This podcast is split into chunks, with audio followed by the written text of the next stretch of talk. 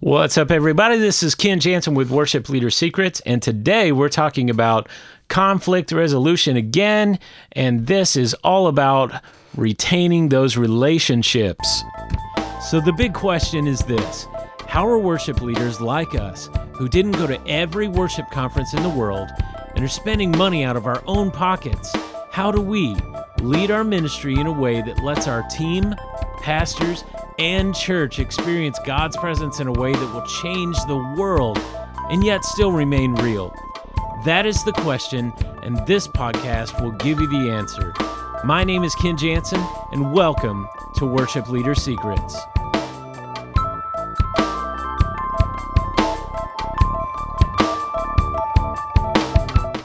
So, how many of you, you can raise your hand right now if you're listening in the car or at home or something, how many of you have had to do conflict resolution with someone and you've gone in terrified that they were going to leave the church or they were going to quit the team or, uh, you know, maybe they were going to throw some punches at you or something like that. Um, if you have and you're raising your hand right now, you're not alone. I've been there as well. Uh, conflict resolution, as I said in the last episode, it's never been something I've been super excited about. It's not something I look forward to. And uh, quite truthfully, it's not something that I really feel like I excel in. And because of that, I find that it has importance because I value relationship. I value uh, everyone being connected together in a worship department, especially on the worship team, uh, anywhere in church. I believe we should have some of the greatest relationships uh, possible in our own church where we're coming together, we're getting on the same page, we're serving God, we're unified in the vision for what God has for us there in His own house. We should have great relationships. And because we're serving, because we're doing different things, because uh, everyone is operating differently with their different gifts, and, and we're all trying to come together, you are going to have some conflict at some point, especially when dealing with artists. I mentioned in one of our last podcasts, uh, The Heart of the Artist by Rory Noland. Fantastic book, talks about different personality types, and there are different, definitely different personalities when it comes to a worship department. Uh, typically, your your sound techs, um, if they are not musicians, then they love uh, they love the stats. They love data. They want to see, you know, that a knob is at a certain level and your volume fader is zeroed out or something, and you know all the numbers are in the correct uh, position. If you've got a musician who's running your sound for you, they are typically uh, listening and trying to get the feel of the room. And yes, I know the numbers aren't where this other person wants them, but it doesn't sound right uh, or you know we need to change this because it doesn't feel right. And so you know those are two very different ways of looking at mixing sound. And because of those different viewpoints those different uh, skills or abilities in mixing sound uh, you may have some conflict in between those two different personality types especially if they're serving together or I've definitely had this. Maybe you've got one of them that's running sound one week, and the other person uh, is, you know, in the congregation, and they're, you know, biting their nails, saying, "Man, I want to go back there and fix that." And and you know, the next week, uh, you've got the same situation with the roles reversed, uh, where the other person is saying, "Man, I want to go back there and fix that."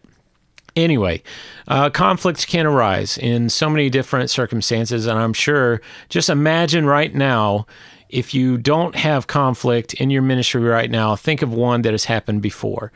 Uh, the last episode, I talked about keeping it brief, making sure that your communication is nice and short. Don't give a lot of opportunity for someone to read into something or to uh, to see that, you know, wow, Ken really went on and on and on about this. He must be really upset, and I'm getting more and more hurt. Just keep it brief. And secondly, I also mentioned in the last episode, we'll talk about it more, you need to be encouraging. So, to retain those relationships, whenever we have conflict resolution, we need to be encouraging. Um, and there's there's an old saying that uh, for every uh, what is it? Uh, every one negative thing you say, you need to uh, refute that with 10 positive things. Uh, my ratio may be off, but for some people, it may be um, much more.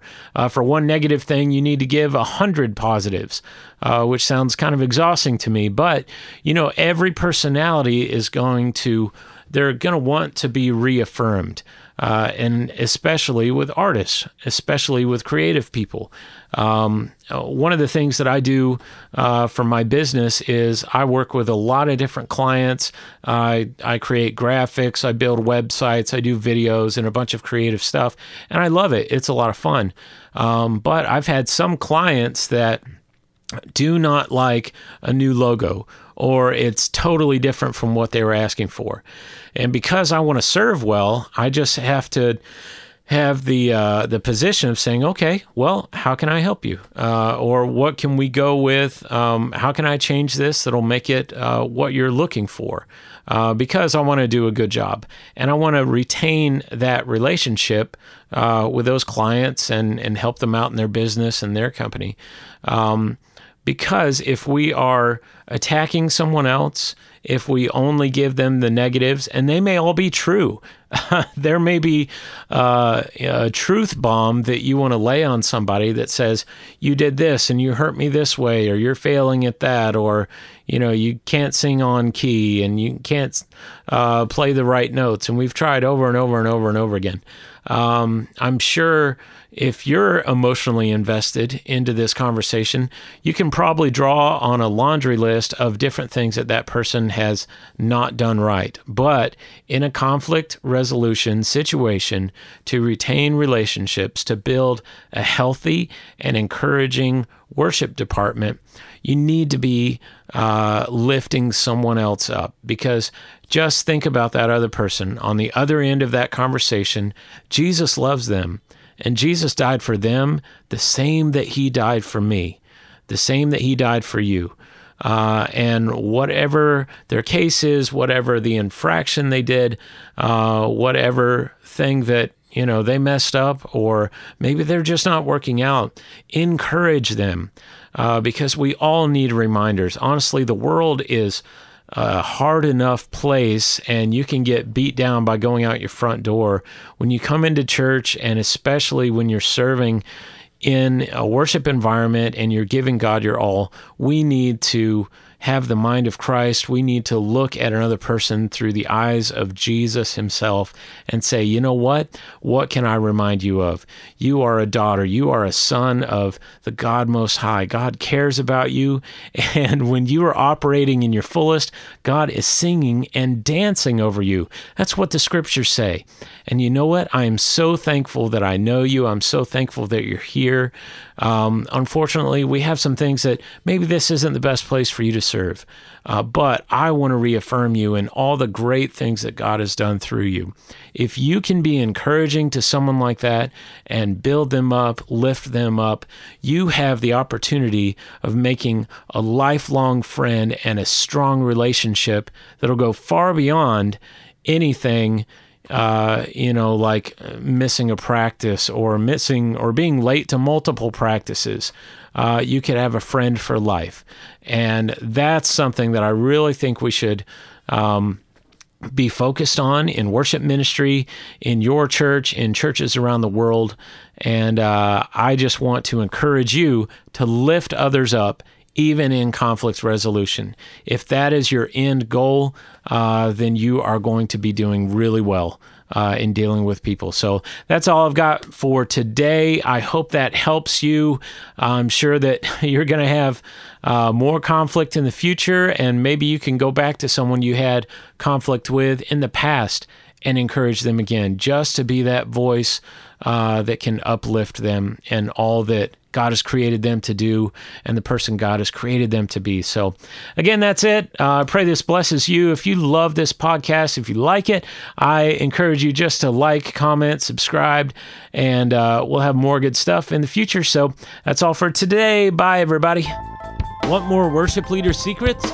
If so, then go get your copy of my best selling book, Powerhouse, at worship coach.com. Inside, you'll find my top 15 methods I've used, developed, and proven for over 20 years used at churches around the world for building incredible and engaging worship services where people are connecting with God and lives are being transformed.